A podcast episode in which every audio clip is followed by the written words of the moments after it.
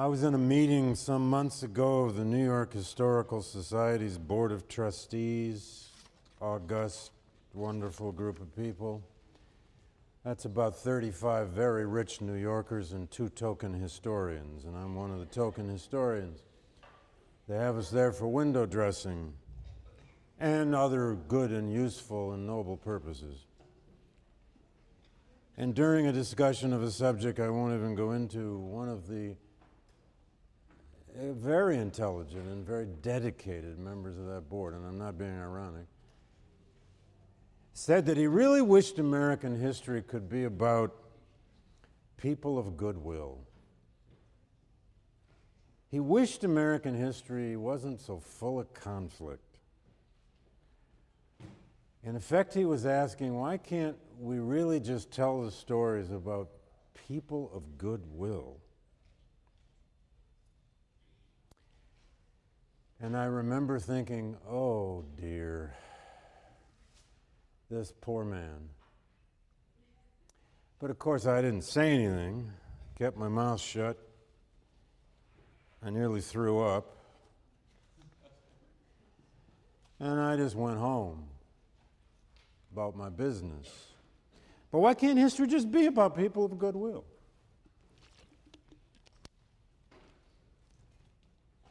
I'll leave that to you to figure out.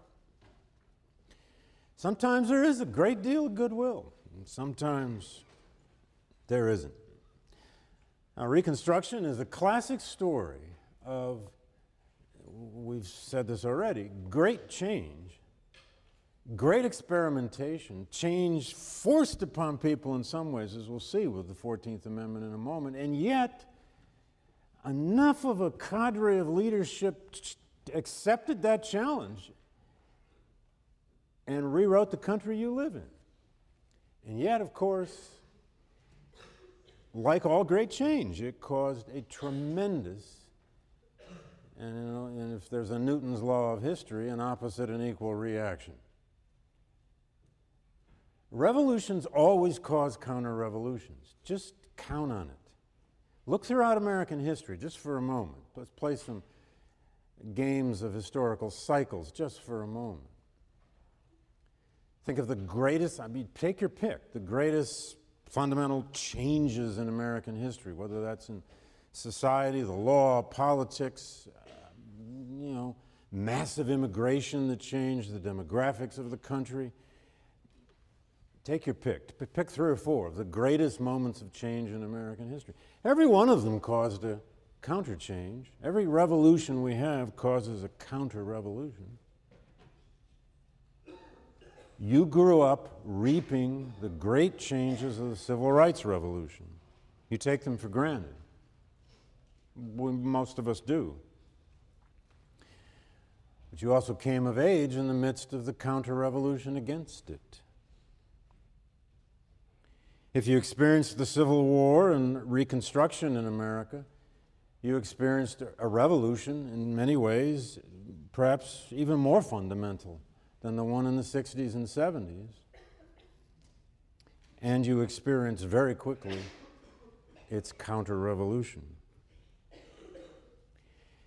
Now, I just want to say that because if the more you read about Reconstruction, the more it seems to me you find serious writers on Reconstruction, historians or otherwise. And now there are a lot of popular writers and journalists who've discovered Reconstruction. We're going to read a book by one of them, Nick Lemann, who's the dean of the journalism school at Columbia, who, in quite good ways, fashions himself a historian. He always says he's not a real historian, blah, blah, blah, blah, blah.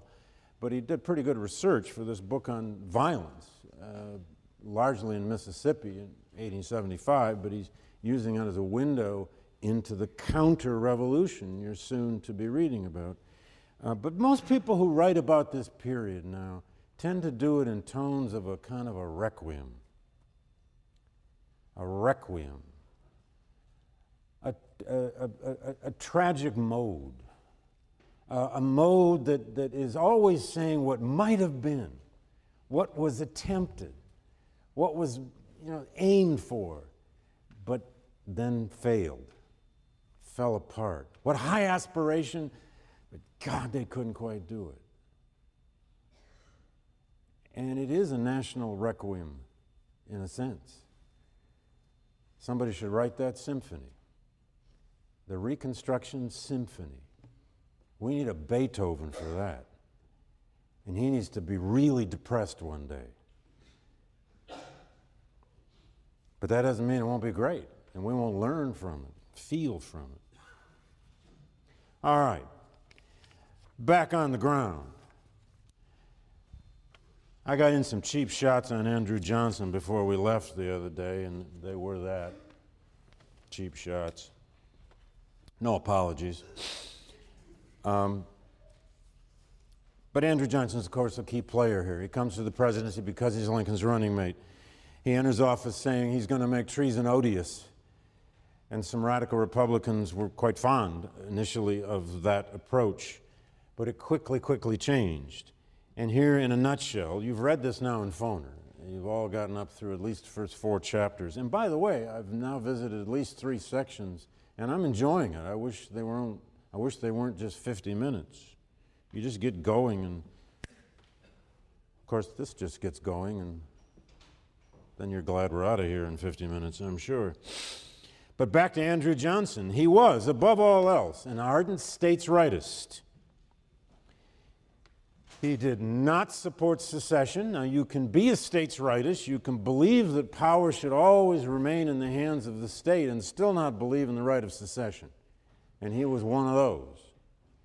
He believed secession was political suicide for the South, and lo and behold, he got that one right.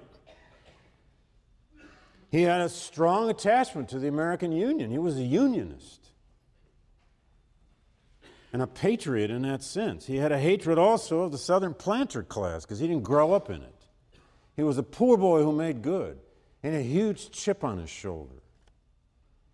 He was brilliant at a certain he was brilliant at a certain kind of politics, which was East Tennessee stump politics. Andrew Johnson, it was said, could crawl up on the back of a wagon and hold an audience for two hours in East Tennessee. He didn't very easily convert that style and that talent at local stump politics, however, to the much broader world of pragmatic negotiation of Washington or the presidency. He'd held every kind of office you could hold. He'd been mayor of Greeneville, Tennessee. He'd been a state uh, senator or state legislature. He'd been governor of Tennessee. He was then elected senator from Tennessee and then once again appointed uh, the wartime governor of Tennessee by Abraham Lincoln in the midst of the war. He'd held every level of office. He'd never been anti slavery. He saw the end of slavery as a misfortune for the South, something that had to be accepted as a verdict of war.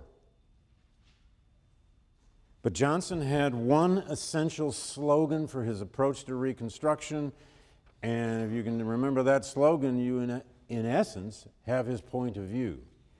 The Constitution as it is, and the Union as it was. The Constitution as it is and the Union as it was. Don't revise the Constitution. He would accept the 13th Amendment, the end of slavery, because that was part of the verdict of the war. There wasn't any way around that.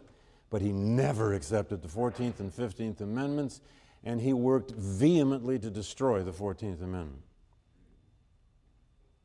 Or at least he worked vehemently to urge states not to ratify it. Now, his approach to Reconstruction once in office was essentially this he took Lincoln's lenient plan, the 10% plan, and he went another step further in its leniency, or some say several steps further. Instead of saying he wanted 10% of the voting population of the Confederate state to take loyalty oaths, form a government, come back, and so forth, he simply converted 10% to, quote, that portion who are loyal. Any portion. Wherever maybe two or more are gathered, will have a loyal government. That portion who are loyal. Now, he added one exception to the pardons, however. You remember people were going to get pardoned uh, lieutenant and above, and so forth. I mean, lieutenant and below in the Confederate forces. He added one exception to the pardons, and this reflected a very personal interest of his. He would not pardon, he said at first at least, any Southerner who owned $20,000 worth of property or more. It seemed like a class appeal.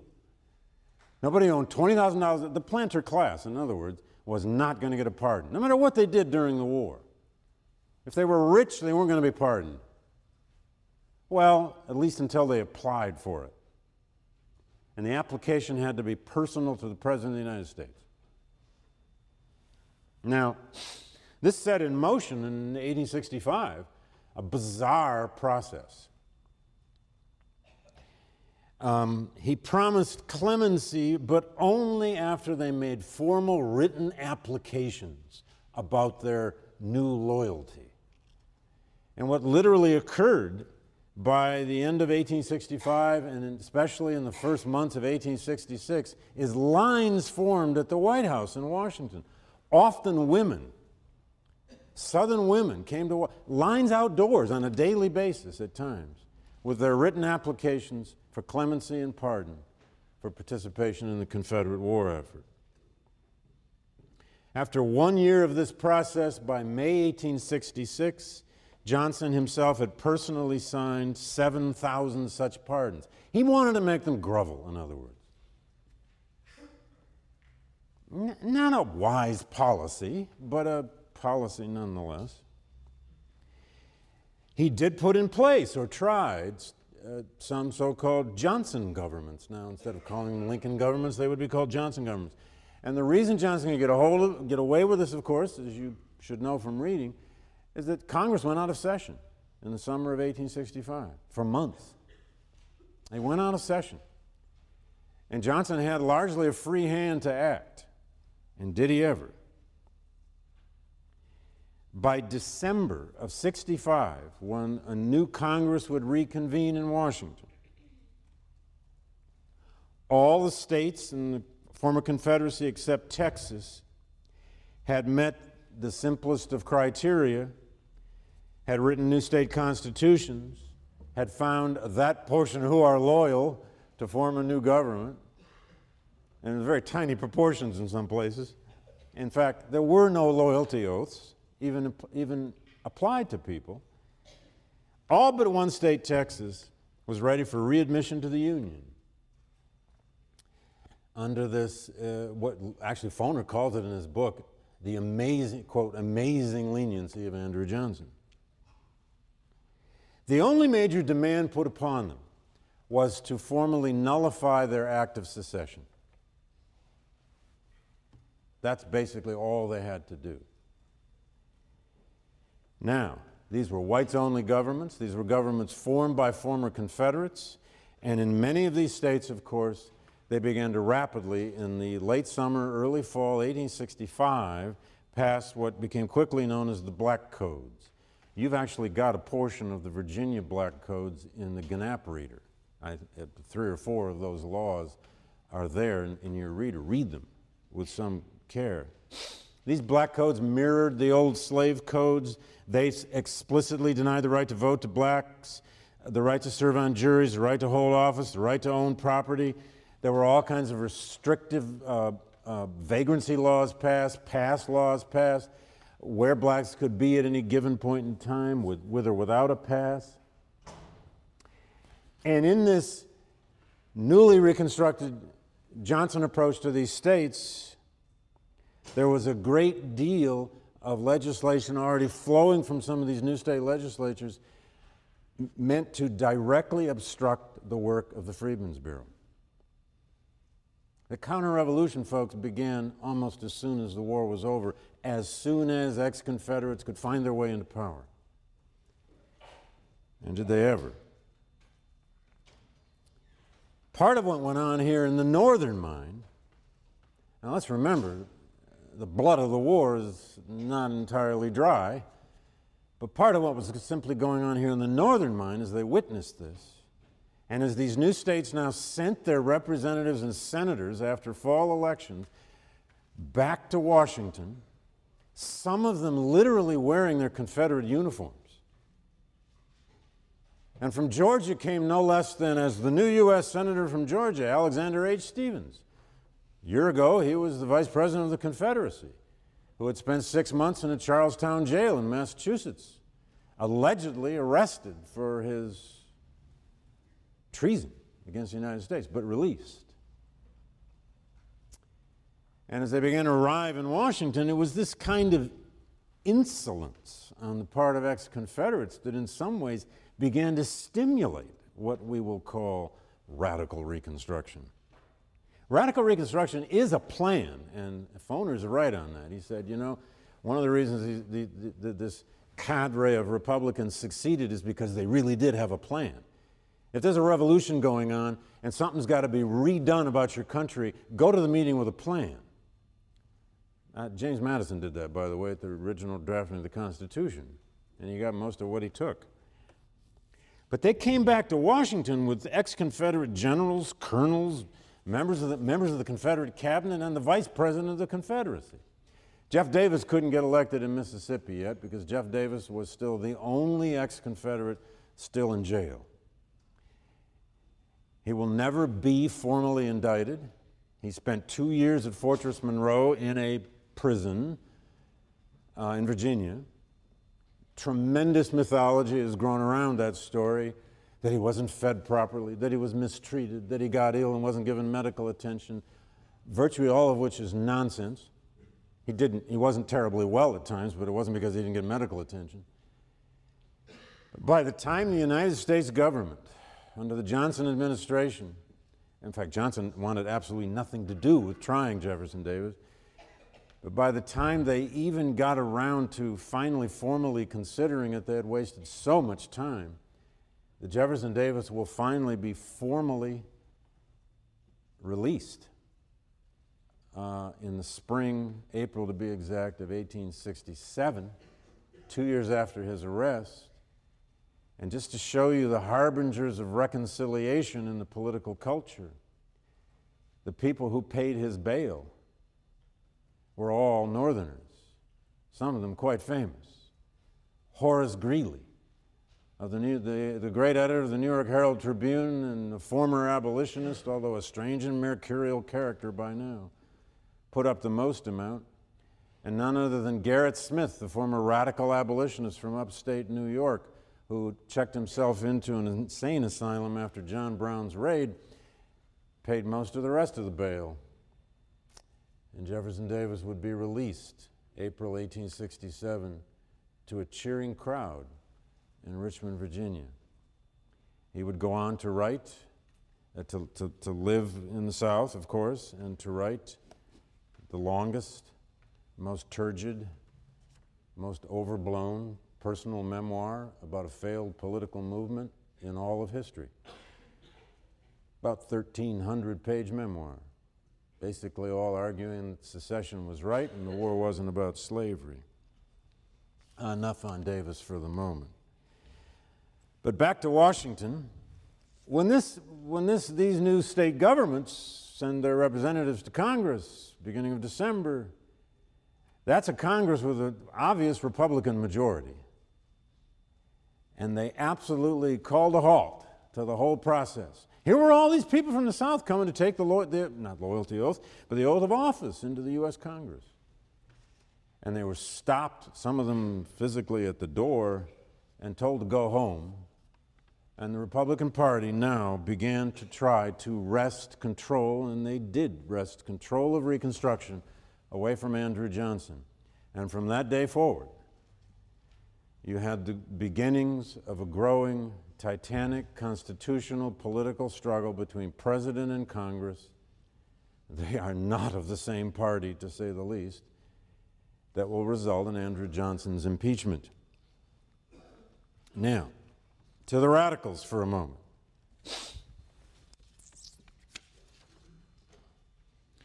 They established what was known as the Joint Committee on Reconstruction.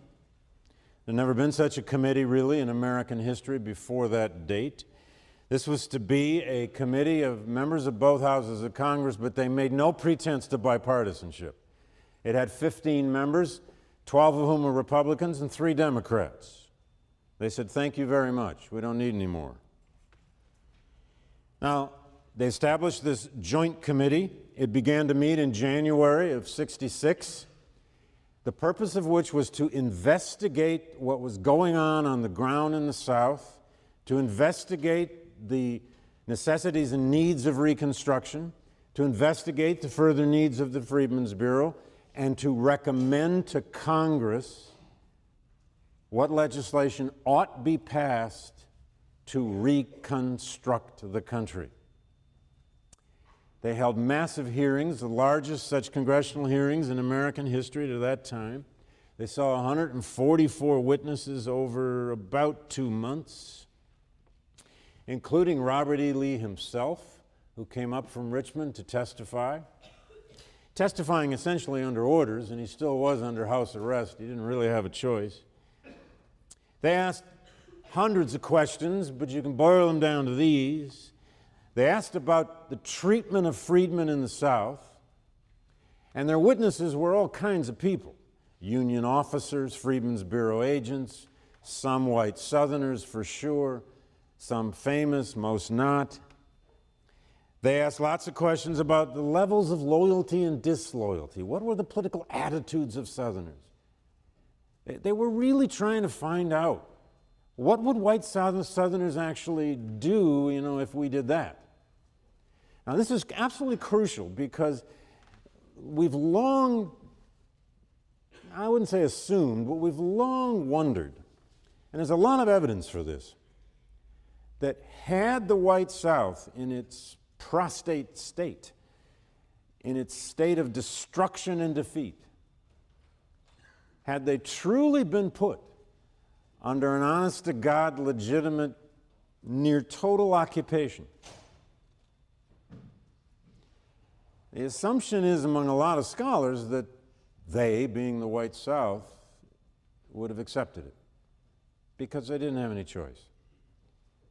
They had virtually no choice at all. And some of their leadership was already in exile. I think I mentioned the other day about eight to 10,000 ex Confederate leaders, mostly military people, had left the country, at least temporarily. Anyway, they're trying to test uh, what Southern attitudes are. Thirdly, they asked lots of questions about the needs of the Freedmen's Bureau. What ought this bureau do? Uh, what about schools? What about food? What about hospitals, etc.? And then they would ask about the need for troops, the need for enforcement.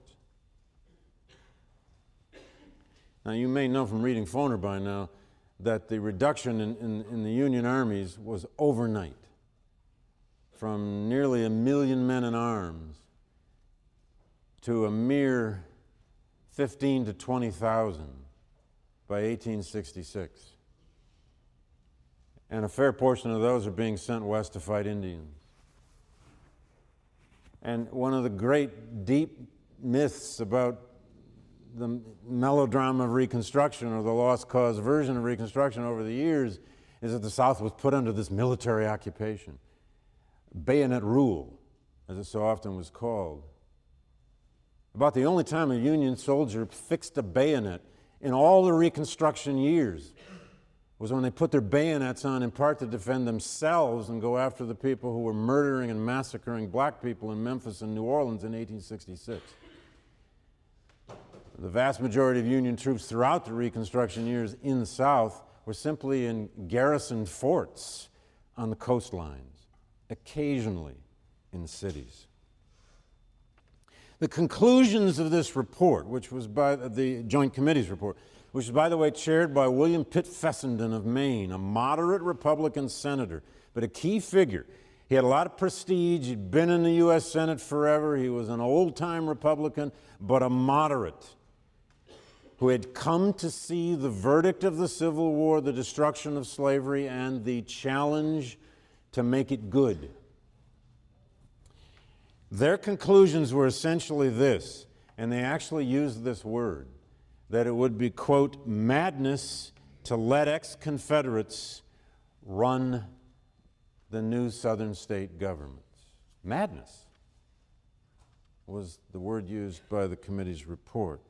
Secondly, the Johnson style of leniency toward Reconstruction, and they had various ways of putting this and various conclusions they drew from this, was foolish. And the third and last but not least, they made a whole series of recommendations for what they called safeguards that would be necessary to guarantee security in the South and the beginnings, at least, of a new political regime in every state. Now, it is that Republican majority Congress of the winter, spring, and summer of 1866 that began to first pass the great, le- the great legislation of Reconstruction. And if you want to see Reconstruction as this rise and fall requiem, and why not, this is the rise. If Reconstruction was uh, a kind of bright shining moment, as Du Bois once called it in Black Reconstruction in 1935. This was its moment, 1866 and 67, when the actual system by which the southern states would be readmitted to the Union was put in place. The first thing they passed was the Civil Rights Act of 1866, passed Congress in April of 66. This was an act of Congress, not a constitutional amendment. It therefore didn't require two thirds. It was the first statutory definition in American history of the rights of citizenship. It was potentially a profound change in federal state relations. This Republican Congress and its leadership, at least, was going to do some very new things with American federalism. Now, it had a bunch of flaws. Um, it gave full citizenship to all Americans, regardless of race, creed, or color. It said that, first time ever in our history. We'd never had a citizenship law. It had never been legally determined who was a U.S. citizen. But citizenship had always implied whiteness and maleness it now had at least a definition. The problem in it, of course, it's flaw, and there'll be a flaw and a compromise element in almost everything passed in these years. Nothing came out pure out of these terrible debates over Reconstruction. Its great flaw was that it was directed against public but not private acts of discrimination. I might still discriminate against, discriminate against you any way I wish privately with my business, with my private facility, with my school, with a lot of ways. But in terms of public civic rights, it at least put in place the beginnings of the idea of citizenship rights. Secondly, this Congress renewed the Freedmen's Bureau. They gave it a new life for another year. And they did this, and the Civil Rights Act, by the way, over the rapid and quick veto of Andrew Johnson. What set in as early as April of 1866 was the federal government by veto. Congress would pass a law, whether it's the Civil Rights Act, the renewal of the Freedmen's Bureau, and numerous other things, eventually all four of the Reconstruction Acts in early 67, and Johnson would veto them. Andrew Johnson, in one, and a, in one and a half years, will issue more presidential vetoes than all American presidents before him put together. Not the way the thing's supposed to work, but it's the way this was working. And then, for six months, the Congress debated and let's remember, there's still about a one third of this Congress that are Democrats. I don't know how close I can get you to this, but I'm going to try. At least to section one. Oh dear. I don't know. Can you read that?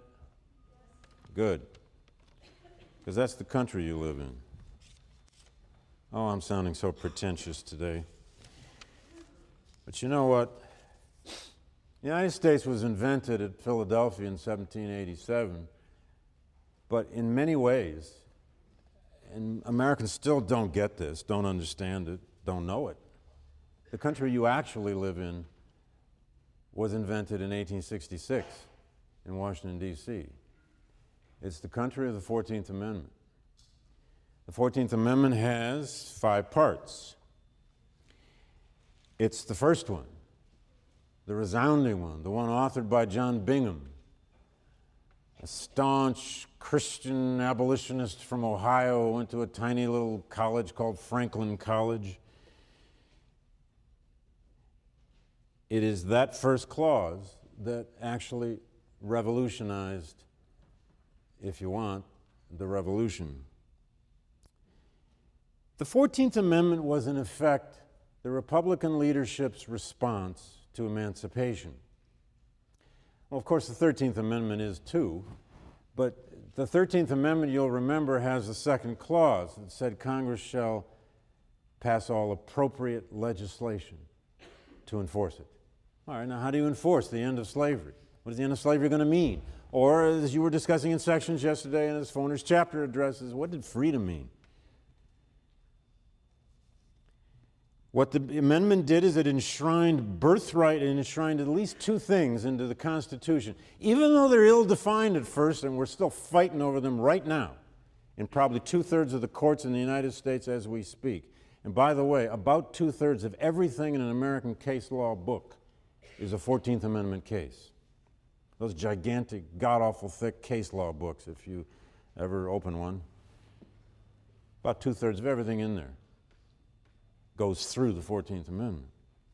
Anyway, it enshrined birthright citizenship, number one, and number two, the beginnings of the idea of equal rights into the Constitution. It took six months of debate. It was passed finally in June of 1866. These were the new framers, if you want, the new founders. The first set of challenges they faced, um, they've settled pretty, uh, not easily, but they pretty much settled in clean and clear language. Those first three challenges were number one, to define citizenship and who holds it. Now, the Civil Rights Act had already begun to do that. This is going to go a little further. Two, they had the problem of repudiating Confederate war debts. What do you do with all those debts that a Confederate state it entailed toward Great Britain or Spain or France or anyone else.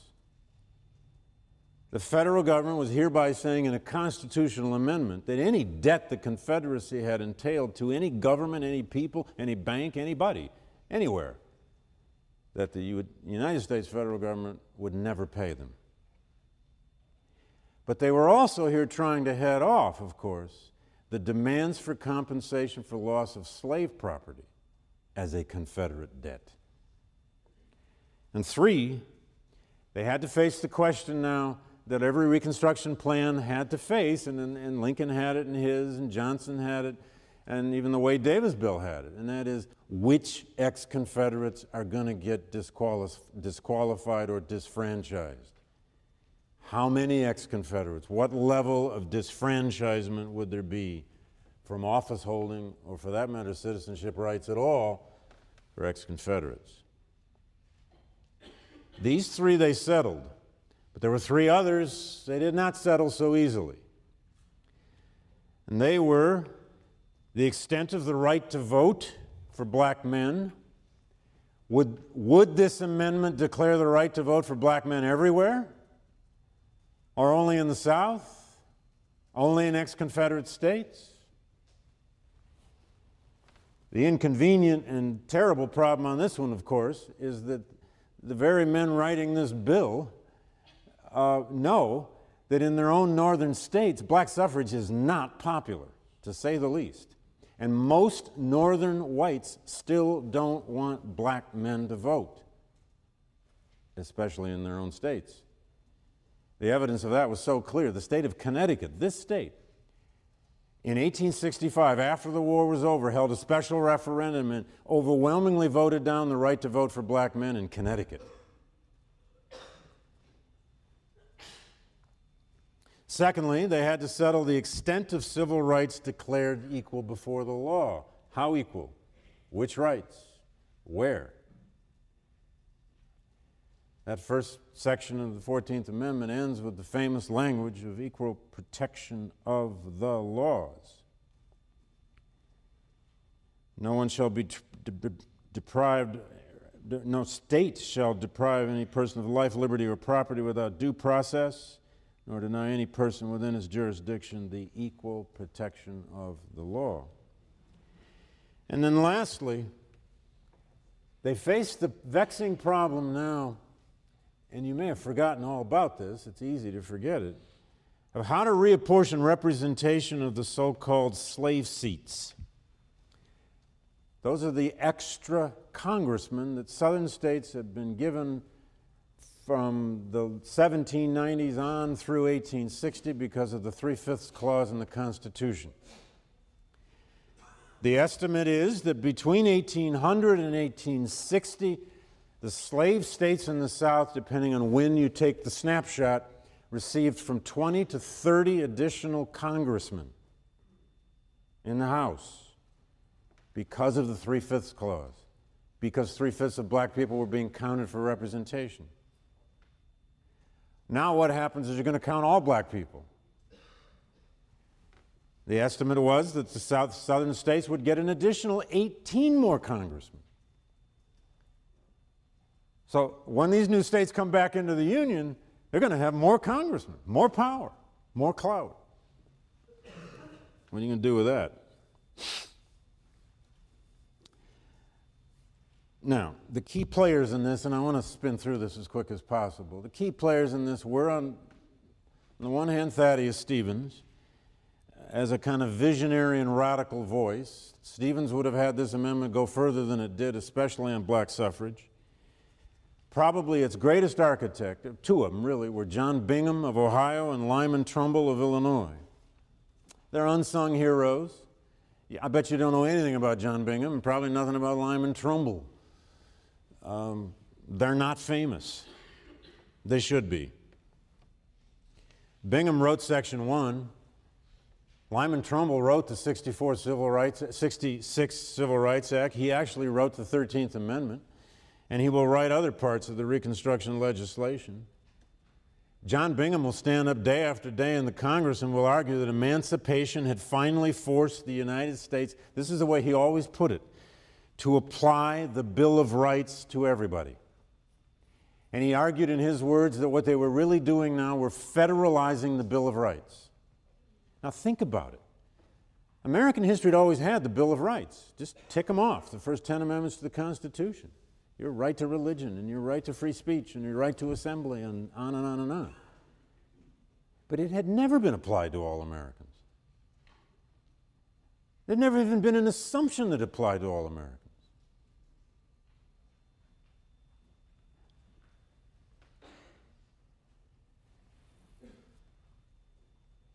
Well, um, there were others. Charles Sumner, to some extent, Robert Dale Owen of Indiana, the old utopian community leader, uh, was quite a visionary of this as well, um, and, and some others. But it's really a handful of six or seven people who wrote the 14th Amendment. Now, they faced tremendous opposition. Day in and day out, Democrats would get up and say, that all the 14th Amendment really was trying to do is to get white and black people to marry each other. They trotted out the worst of white supremacy and the worst of racism to try to trash the vision of the 14th Amendment. It's going to have effect eventually in, in, in, a larger American politics, rest assured, because the 68 presidential election is going to be a referendum on this, and it will be without question the most white supremacist, racist election in all of American history so unsubtle and so blunt that it will surprise you, I suspect. The central compromise in the 14th Amendment, I'll let you read the rest of its provisions, but the central compromise was actually on black suffrage. As I said, there was this uncomfortable fact that most white Northerners didn't want black people to vote in the North. So they left any enforcement of the right to vote to the states. They're going to codify the right to vote for black males, and by the way, it's the first time the word male got into the U.S. Constitution. Very complicated, important amendment. And it's going to cause a terrible explosion, actually, a bad train wreck between the women's suffrage movement and the old abolition movement, black and white men. It's going to cause Elizabeth Cady Stanton and Susan B. Anthony and others to basically bolt from the black suffrage movement and even the whole civil rights movement, such as it was during Reconstruction, and go off and fight their own crusade. That's another long story we'll return to. So instead of an outright guarantee of the right to vote everywhere for blacks, men, the final version left control of suffrage to the states. It did, though, in one provision, penalize if a state to come back into the Union denied the right to vote to black men, it would have its representation in Congress reduced to the proportion of the black males in their state. Now, that's not going to scare many northern states because they don't have large black populations.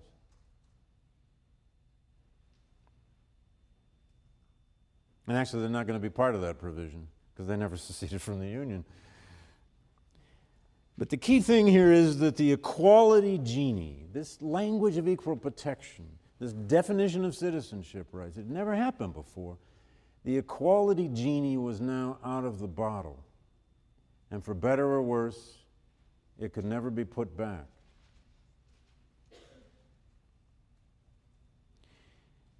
The Equal Protection Clause is the most malleable provision in the Constitution. It has been used uh, to support or advance the rights of everyone and everything, every kind of organization you can imagine cities, states, corporations, immigrants, women, gays and lesbians, anti gay and lesbian movements, students, labor unions, anti labor union movements. It has advanced tolerance and intolerance. It has advanced affirmative action and the anti affirmative action crusade.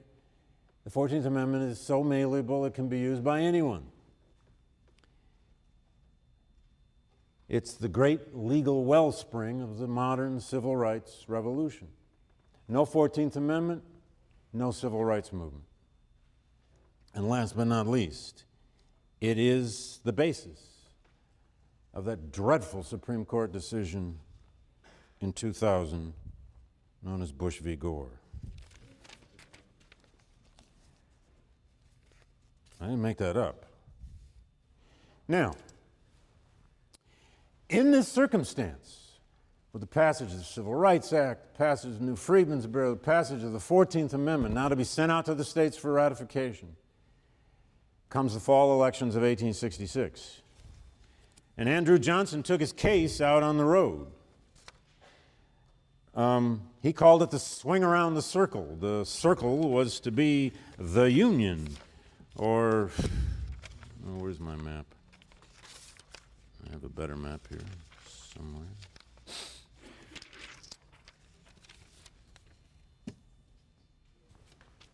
Oops. Well, I don't even really have the whole north on here. Sorry about that. Oh well. In the fall elections of 1866, these were congressional elections. But they're terribly important given what's going on in Congress. The 66 congressional elections were a referendum on Reconstruction, and they came in the wake of two terrible racial riots or massacres in the South, which really got Northern attention. The first was in New Orleans, the other in Memphis. In both cases, they were essentially police riots. In Memphis, about 40 blacks were killed and over 200 wounded, whole neighborhoods destroyed. Congressional investigations launched. In New Orleans, the riot or massacre that was conducted by the white police of New Orleans against its black community was stimulated by a political parade of black Republicans in the late spring 18. 66.